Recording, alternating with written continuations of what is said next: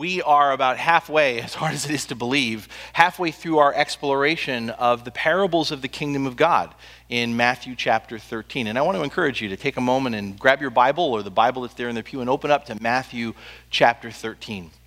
We're going to be at, starting at verse 44 in just a moment, but I want to kind of re- refresh, if you haven't been with us, or maybe you've been in and out, that what we've been learning about not just the parables in Matthew 13, but all of the parables that Jesus tells, that they are not simply nice stories with a moral at the end.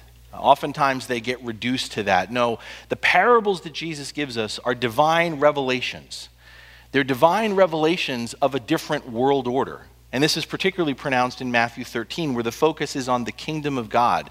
They are divine revelations of a different world order, a world order that is not a system of rewards based on our performance, but a new heaven and a new earth rooted in God's choice to bless.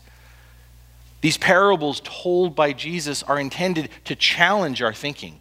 So it should cause us to have some pause if we think, oh, that's obvious, that's easy. They were intended to challenge our thinking, to break open our hearts, and in the end, to redefine our actions because the kingdom of God, that is the will and reign of God, runs counter to our way of seeing things and engaging others.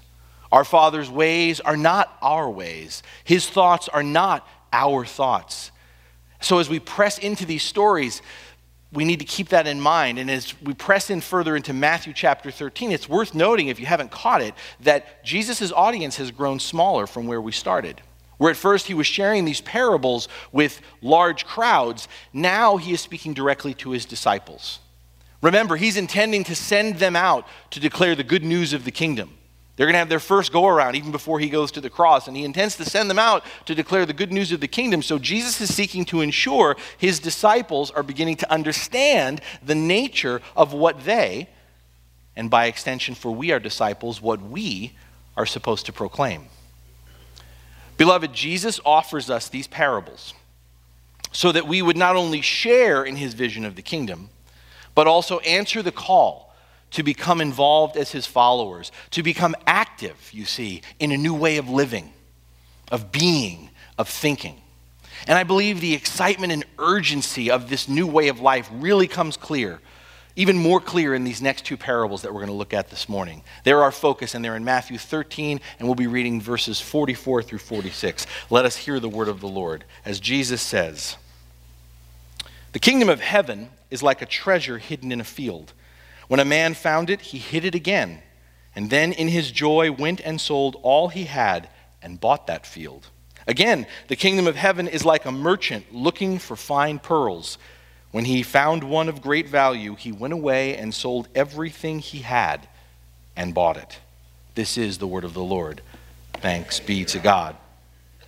So, the first story Jesus tells us is of a man who, while digging in a field, comes upon a treasure. And this man, once he finds this treasure, buries it back in the ground and then goes off and buys the field. Now, this scenario that Jesus lays out may seem a little odd to us, but it actually was quite commonplace in his day. Back in the time of Jesus, regular folk didn't have the kind of rooms in their homes or secure places in which to keep and protect their liquid, if you will, their tangible assets. Most of their, their assets were property and, and uh, land. But the family fortunes or heirlooms, there wasn't a safe or someplace else to store them, so they often would bury them in the ground.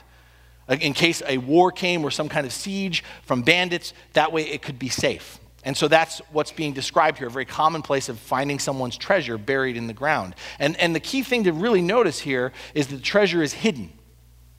It's not openly displayed for all. Jesus is once again kind of hitting something that he's already told us in previous parables that the treasure of the kingdom of heaven is hidden to many. Now, this may not strike us as all that insightful, but I really want us, it's so important when we hear these parables to kind of hear them the way the disciples first heard them. And I can tell you that for the disciples that were there the first time, this would have been hard to believe. The disciples would have been like, how could anyone miss the dawn of the reign of God? How could anyone miss the coming of the Lord? And yet, what Jesus is describing here is not just something that will be, it's something that already is. Because after all, what do we witness even to this point in the Gospels Matthew, Mark, Luke, and John? What do we witness from the moment John the Baptist begins preaching in the desert? What do we witness in the aftermath of Jesus emerging out of the wilderness? We see crowds, great growing crowds, yes, but not all of them are believing or following Jesus. Think about it. Even in the midst, as Matthew and Mark and Luke and John record, even in the midst of people saying that this is profound teaching of such authority no one has ever heard, even despite the signs and wonders of miracles and healings, many still cannot see. They struggle to perceive the riches of the kingdom of heaven in their midst. So, what Jesus is describing here is something that's already happening. But what he's describing here is also something that continues to happen. Jesus is perhaps more renowned now, more well known now than he was even back then his teachings, his miracles, his sacrifice on the cross, the glory of his resurrection, into how many languages have they been translated? How many institutions, how many movements, how many lives have been changed by the, the risen person of Christ? And yet, for so many in our world today, Jesus is perceived as nothing more than a good man or a great teacher. The image of the cross, once a symbol of fear and death, has become through Christ a symbol of life, of hope, of resurrection. And yet, in our day, for many people, the cross has become a fashion statement, a piece of jewelry, a part of their home decor. And it's become all of this something that they have that they keep without any realization or recognition of the cross being the key that unlocks the treasure of the kingdom of heaven. Then and now, not everyone can see what God is doing right in front of them. The way Jesus tells it here, the treasure of the kingdom is found unexpectedly. This man, as Jesus describes it, was not in the field digging for treasure. He was digging for something else. What we do not know. Maybe he was just plowing his field. But whatever he was doing, he stumbles upon this treasure. He wasn't even looking for it when he found it. Now, I don't want to read too much into this parable because that's some, a temptation we can often do as well, but it makes me think that maybe our expectations can get in the way of what we actually see. I mean, if we're honest, our visualizations, the way we conceptualize, the way we talk about God's will, the way we talk about heaven, they frequently have less to do with what the Bible actually says, don't they? They frequently have less to do with the Bible says about how the Lord has already acted. You know, we talk about God opens a door, closes a door, God opens a window or closes a window. You're not going to find that in the Bible. The Bible never describes God working that way, the kingdom being that way. And I'm sorry to break this to all of you who are looking forward to it, but when people pass from this life into the next, we like to talk about, oh, they're fishing in heaven right now. They're doing nine holes. You're not going to find that in Scripture. I'm not saying it's not there. My point is the way that we often talk about how God works about how, what heaven is like has more to do with the way we think than what the Bible actually says. It has more to do out of our assumptions about how we believe God should work, ought to be acting in our lives and in our world. And this, that's, a, that's a concern because, my friends, when our perception, rather than the revelation of Christ, becomes the lens by which we view our Father's world and all that is in it, we tend to have huge blind spots. We tend to miss things. I mean, isn't that what happened to the religious leaders of Jesus' day? Wasn't that their issue? I mean, even though their whole lives, right, were supposedly centered on their devotion to the Lord, living attentively and hopefully in anticipation of the kingdom's coming, they failed to see what was happening right in front of them. Who was in the flesh? Standing before them, the one, the Messiah, for whom they and generations before them had been waiting for their whole lives. My friends, sometimes our expectations get in the way. Sometimes our expectations get in the way, but what I love about this first parable is Jesus assures us God's kingdom is the kind of treasure we stumble on despite ourselves. God's kingdom is the kind of treasure we will stumble on despite ourselves. His first parable here underlies how God gives us a hidden treasure independently of our own effort. Even when we don't know what we're looking for, or maybe we aren't even looking for anything, we're just doing our work in the field like we always do, we may, may not be looking for God, but God always has a way of finding us. And when we unexpectedly trip over the treasure of our Father's presence, the glory of His truth and love, suddenly, just like the man in this story, we will realize God's reign, God's will, God's way is what we wanted all along. Jesus is who we were looking for, even if we didn't know it. That's the grace of the kingdom of heaven. That's the grace of the kingdom of heaven. It's, it's a grace that by, it's the grace of God that some of us will stumble into the kingdom. And it's by that same grace that others of us will find exactly what we're looking for. And that brings us to the second parable. They're different. You notice that difference. One, someone stumbles upon the kingdom. But in the first parable, someone's digging who doesn't even know there's a treasure in the field. But the second story is different. Jesus shares this story that has intentionality behind it. In this second parable, we have a merchant who is actively looking for a treasure, right? We have a person who's searching for fine pearls. And to step back a little bit, pearls, more so then than even now, were very rare and incredibly expensive in the Near East. You could find them in the Persian Gulf or in the Indian Ocean, but they were priceless. And therefore, they were unobtainable except to anyone but the very rich. And so Jesus describes here a merchant, someone who probably dealt in jewels and stones, who was on a search for the very best pearls that he could find. You might say this merchant was on a quest for the best. And lo and behold, he finds the best. He finds a pearl of great value. It's, in fact, the most perfect pearl he's ever seen. And this speaks to another group of people in this room. Some of us stumble upon the kingdom, kingdom of God. Others of us, and you know who you are today, are very driven people. You know who you are, you driven people, you. Goals. I have my goals. I set them, I work, I accomplish. Move on. Boom, boom, boom. Some of us are very driven people. We seek, right? We pursue, we want the best. People who are driven don't go, I want adequate. I'll take the average. People who are driven want the best. That's why we set goals. That's why we measure, why we work, because we want the best. We are driven to find the pearls of this life. And I want to say to those of you who are those kind of people, there is absolutely nothing wrong with seeking.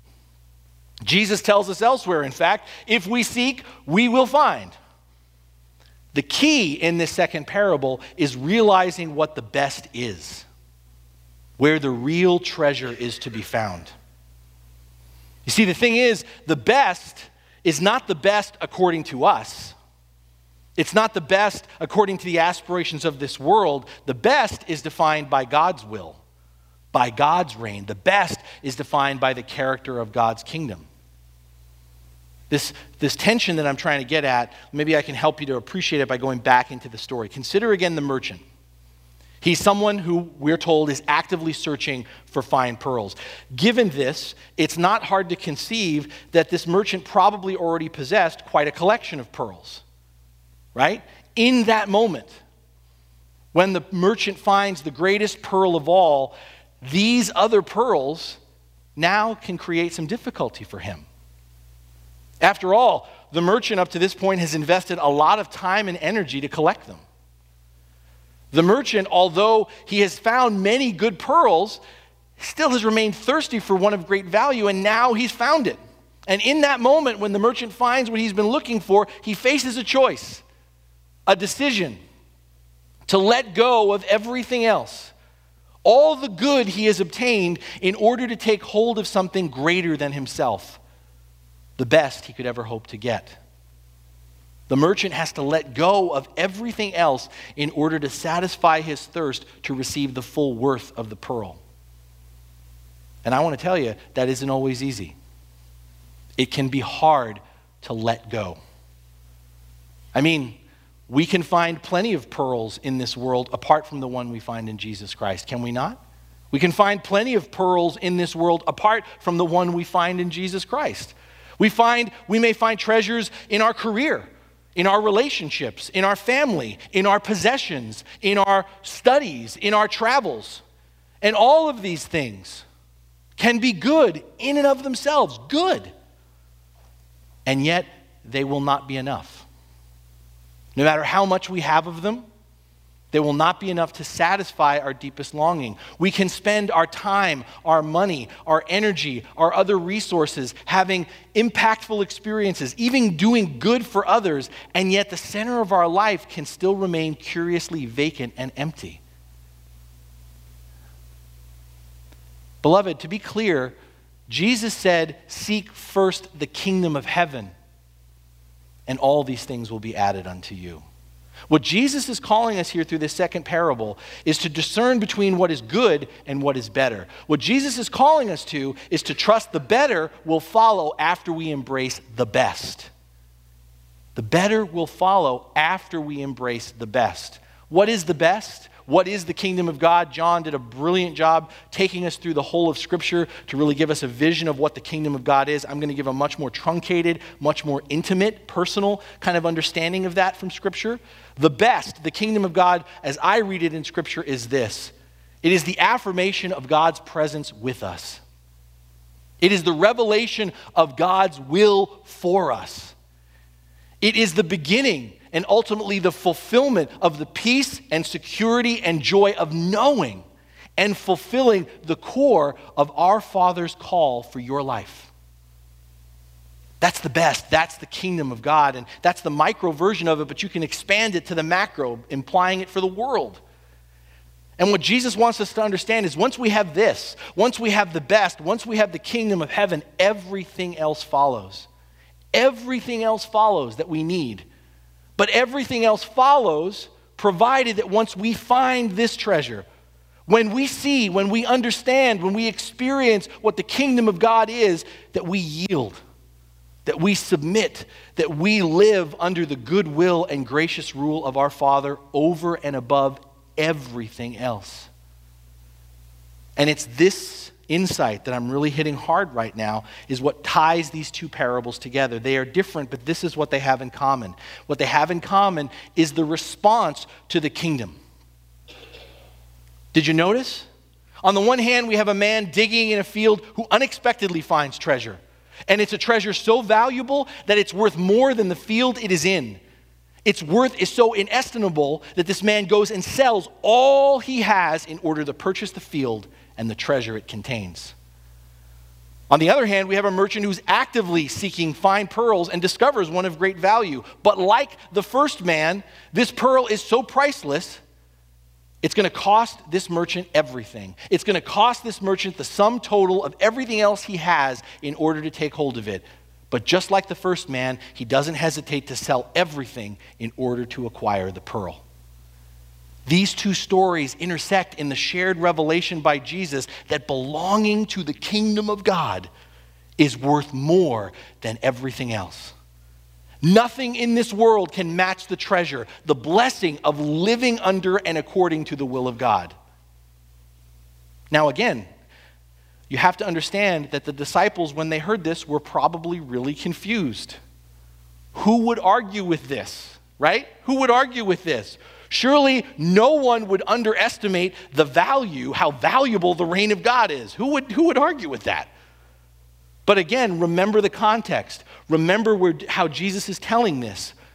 Remember where they were expecting a kingdom come through an awesome display of God's power and might against Rome, Jesus is announcing to them, preparing them for the kingdom of God to come through the humble form of a servant displaying the power of forgiveness and the might of love through teaching and signs and wonders that culminate in victory by way of surrender on the cross. Jesus wants them to know, wants us to know, despite all appearances to the contrary, in the midst of the shock and surprise that will come before the seemingly unmet, unmet expectations of Israel and maybe ourselves, the way of the cross, the glory of the empty tomb, the promise of the Spirit rising up on the horizon. This is the treasure. This is the kingdom of God. And this treasure, the treasure of the gospel of Jesus Christ, isn't one treasure among others. It's the supreme treasure. It is the ultimate pearl because it fully satisfies the needs of the mind, the heart, and the soul. The gift of God's grace, of unconditional love, unmerited forgiveness, divine righteousness, everlasting peace, eternal life. This is not one pearl among many pearls.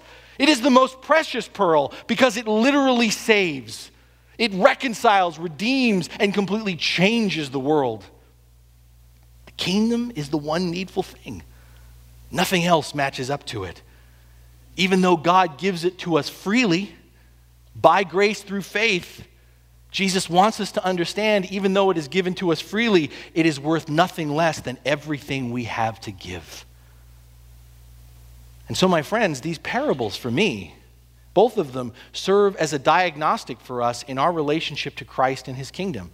Don't know the last time you looked at this card other than maybe to wave, fan yourself in the midst of the heat. We change the color so you might notice it again, the Kairos card. Always asking when we hear the word of God, what is God saying to me and what should I do about it? Those are the general questions, but let me give you some more specific ones in light of what we're hearing this morning. What are you seeking? What are you seeking? As you sit here this morning, what do you believe in your life you have found? What is the pearl of your life? What is the pearl of your life? Where is your treasure? What would you never really want to lose? What is worth sacrificing everything else for? Maybe not the way I phrase them, but in their essence, these are all questions to which we have answers. These are very basic questions of life to which we have all have answers. But today, through these two parables, our answers are now being questioned in light of the kingdom of heaven. We're all here. That's a good thing. That's a start, right? We've all, I imagine, as we like to say, found Jesus. We've all found Jesus. We're all here. But here is the question What is the kingdom of God worth to us? What value do we place on our relationship with God, on His relationship with us through Jesus? Is it the one thing? Is it the treasure of your life? Is acknowledging the Lord's presence in this world, deferring to the will of our Father in the purpose, the call, and direction of your life, is that your ultimate priority? Or is it just one relationship among a number of things that are significant to you? One of many things you place alongside other important things in your life. Again, back to the confusion of the disciples. Who wouldn't want the kingdom? Who wouldn't want the kingdom? As I look around at each one of you, I can't conceive of any of us in this room, a person in this room who doesn't desire who isn't willing to embrace the love, the forgiveness, the justice, the mercy of the kingdom of God.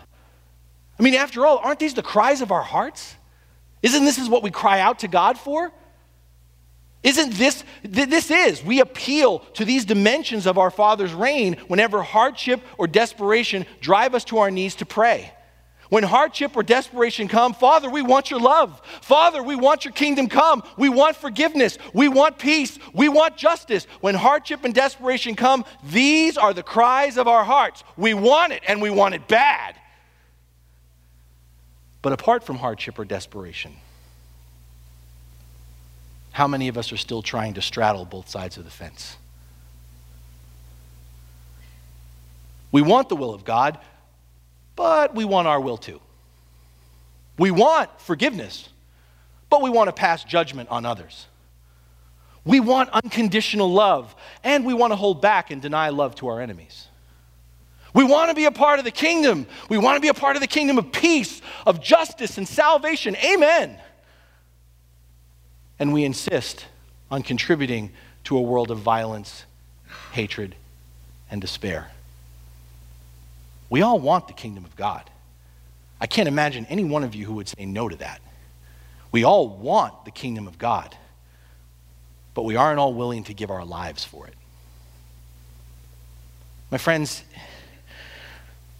uh, not everyone in this room is Lutheran per se. We come from different traditions. But if you don't know this, and you probably do because we, we bang this drum pretty loudly, in the Protestant tradition, protest, in the midst of a great trouble, troubling time in the church, we as Protestants and as Lutherans, there's others in our camp, have just been adamant and animated about making sure everyone understands one thing above all others. And the call sign is grace alone. We want people to understand that we don't have to do anything to earn God's love. We, are, we get hot and fired up about that, that we don't have to do anything to earn God's love. It is grace alone. And I want you to hear me say this morning a loud, resounding amen. We don't have to do anything to earn God's love. We don't have to do anything to earn our admission into the kingdom. But, beloved, what we need to say just as loudly, just as animated, just as forcefully is even though we don't have to do anything to earn God's love, doesn't mean we shouldn't do anything in response to that love. It doesn't mean because we don't have to do anything to be admitted into the kingdom of heaven, it doesn't mean that we don't have to do anything as a result of being a part of God's kingdom. Because the thing is, our estimation of the worth of the kingdom your estimation of the worth of the kingdom tells you where you stand in relation to being a part of our Father's world. Those who have truly seen the value of the kingdom will not be satisfied with anything less than the way of the Lord. The way of the Lord, that's it. Those whose hearts have truly been broken not pricked, broken. Those whose hearts are being remade by the grace of God cannot function. Hear me, they cannot function without the blood of the Lamb. Those who have breathed the new life of the Spirit, who have tasted the waters of salvation through baptism, will give up everything else to draw repeatedly from those wells of the kingdom. Now, talk like this, my talk, echoing the talk of Christ, you know, this starts to smack of being really, really radical. It seems like it's just really demanding. I mean, is it this kind of urgency is, I mean, are, seriously? Is this the level of urgency we have to have as followers of Christ? Is this unrealistic? Is this unnatural? Is it? How many of you have heard of Pokemon Go? Raise your hand. I want to know how what I'm dealing with in here. How many of you have heard of Pokemon Go? How many of you don't want to hear about? Oh, I don't want to hear about it. Sorry. Pokemon Go. It's a new app. Dave Galley's playing it while I'm preaching. Awesome. Pokemon Go is a new app on your phone. It's this massive multiplayer video game, if you're not familiar with this at all, where you're a Pokemon trainer who captures and collects these different fantasy creatures called Pokemon out in the wild. What's compelling about the Pokemon Go app is that it's using your smartphone GPS, okay? And in doing that, it's superimposing on top of our world, wherever you are, another sort of world, a world where these Pokemon exist. So, if you haven't played it, to give you some idea, as you play Pokemon Go, you're walking through two worlds. In one world, you see a church, and our church sign is a Pokemon stop, just in case you didn't know. Um, in one world, you see a church, a Taco Bell, or a cemetery, right?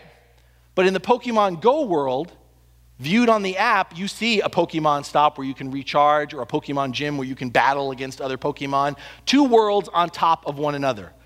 And you're living in both simultaneously. Interestingly, and I'm not going to go further on this, but just in just what I've just set up for you, isn't it kind of like the way Jesus describes the kingdom of God? Right? Two worlds on top of each other simultaneously. John touched on this already, but not yet. There's two realities. I could preach a whole sermon on that. I'm not doing it today. The point of bringing on Pokemon Go is this is you, if you don't play, you have to be aware of the intensity that this, of this app's release, right? People of all ages are playing, man. I mean, it's not just a kid thing. Of all ages, of all groups, the catchphrase of Pokemon is gotta catch them all. And, and people have been out all hours of the day catching Pokemon. At the risk of injury, you've heard about people who've crashed their cars, fallen into, run into walls and different things because they're so focused on what's going on. And what I want to confess to you is I play Pokemon Go. now, I was, a, I was a skeptic, I was a critic, and then I went on vacation. And I went on vacation and we were with another family, and several of the people we were with were playing Pokemon Go. And if you know anything about me, after a while I was like, man, I'm feeling really left out. I got to get into this, this thing. So I downloaded the app, and I don't think it's too much to say that I'm all in. I'm level 23, that's pretty good. I spent my vacation seeing plays in, in Oregon and saying, All right, let's go, let's go, let's go walk, let's go find them, let's go. I took my son fishing, not for real fish, for Pokemon. Now, the thing, if you haven't played Pokemon, okay, if you haven't played it at all, is you've experienced the intensity of the pursuit. People who are really getting into this, like, me. people who, there's a gathering as well. You know, you're walking around with other people who are playing Pokemon. You can recognize them by them looking at the phones and doing this. But there's a gathering, you know, as you walk by. What team are you? Your Team Valor? No, Team Mystic. Yeah. You know? There's also a, a, a, gathering around these gyms where you can catch Pokemon the more people that are together. And conversation comes up. What'd you catch today? Oh, you know, I got a Charmander. Oh, big deal. No big deal. I got a Pidgey. Who cares? But, oh, wow, I heard there's a Gastly over there. Oh, my gosh. So there's this communal thing that happens as well of people gathering around talking about what they found, what they're, where, where to find the next Pokemon. And this celebration when all of a sudden something rare appears. I myself am still looking for a Chansey a Dragonair or a Lapras. If you have to know where they are, please let me know after the service. But I can stop anytime I want to.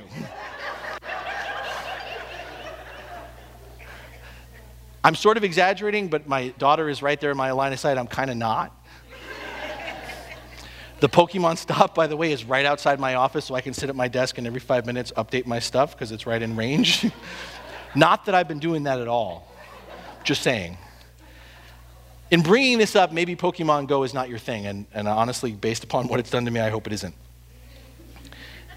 The point I'm making is not just about Pokemon Go, it's about what Pokemon Go has awakened in many of us that exists in all of us. What are you invested in? What are you willing to pursue to the point of obsession? Pokemon Go has touched a nerve. It may not be your nerve, you may be running the other direction, but you're flesh and blood, you're human, you're broken just like I am. And each one of us, I don't care who you are in this room, you may not have as many as me, but we all get obsessed by something. We all get obsessed to the point where we're willing to put in the time, we're willing to dedicate the effort, we're willing to kind of have people look at us like, okay, you're all right. Could be stamps, could be a sports team, could be doing crossword puzzles, doesn't matter. It could be all kinds of things. Because you see, the thing is, we are all born with addictive personalities.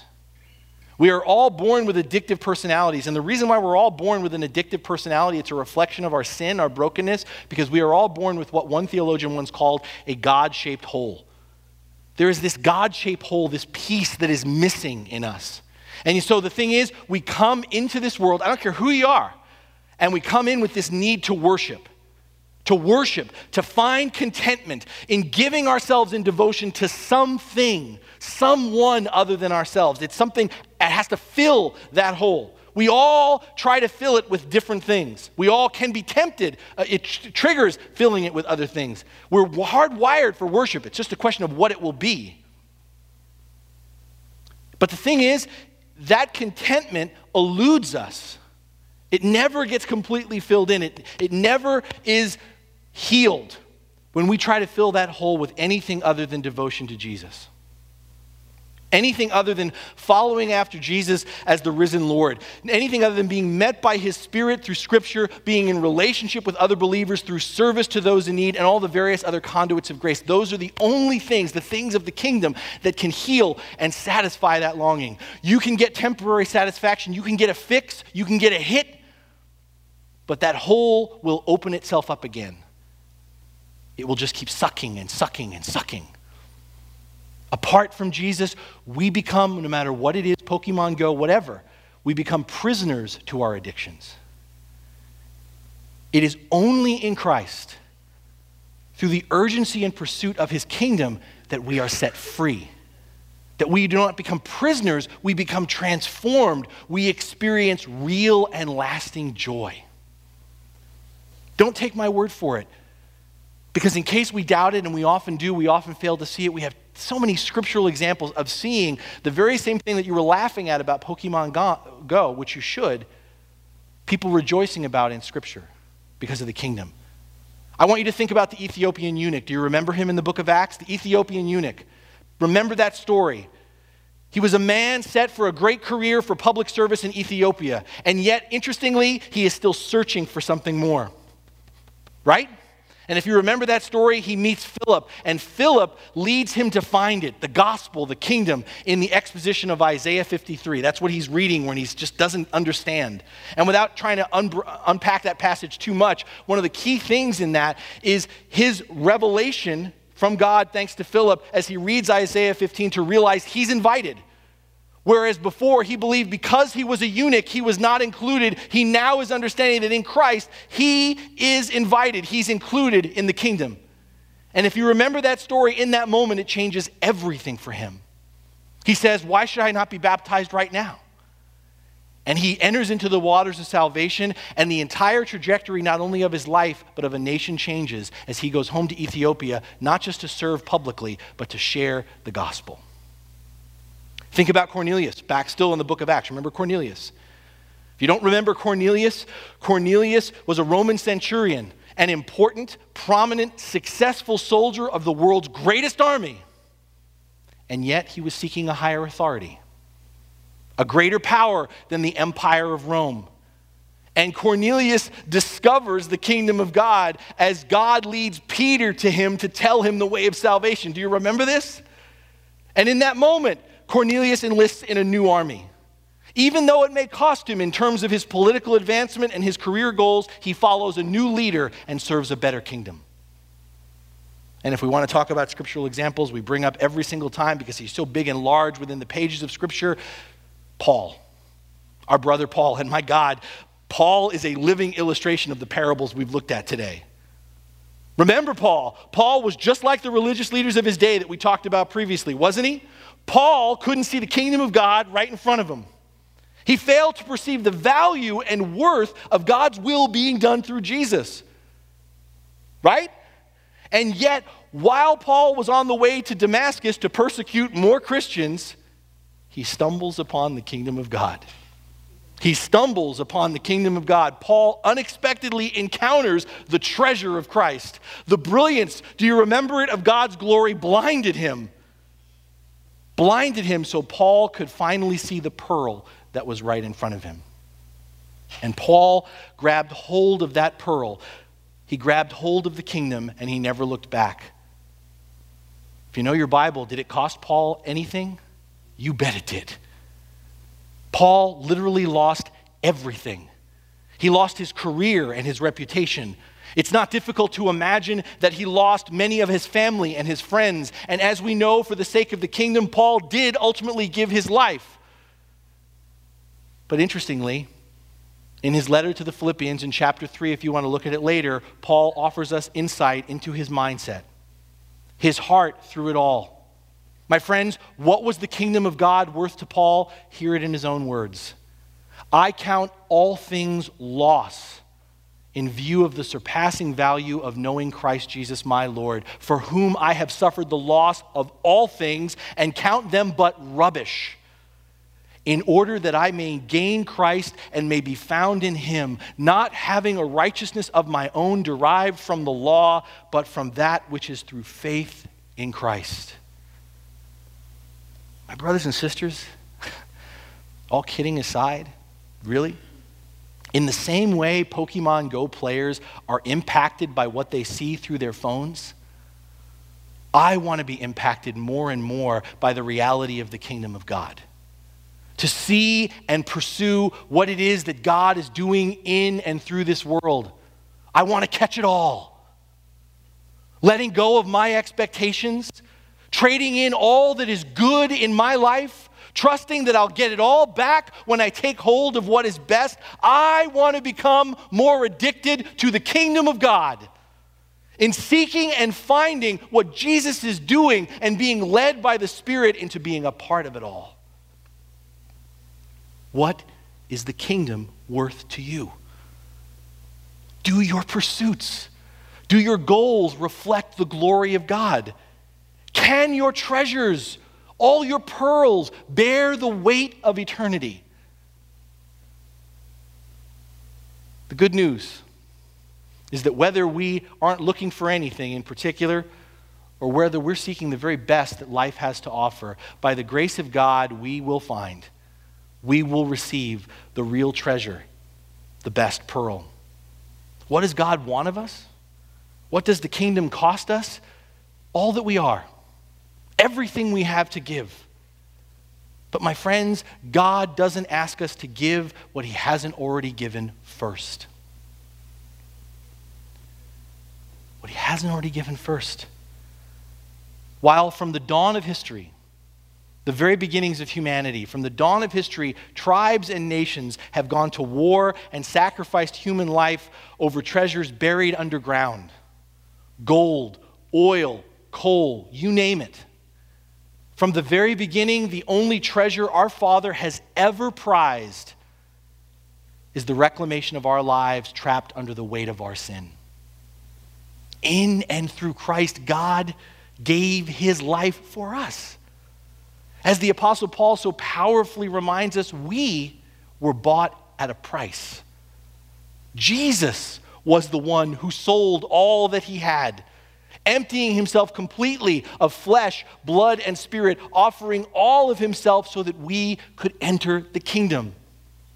When we encounter Jesus, when we find this pearl, our estimation and definition of our worth shifts.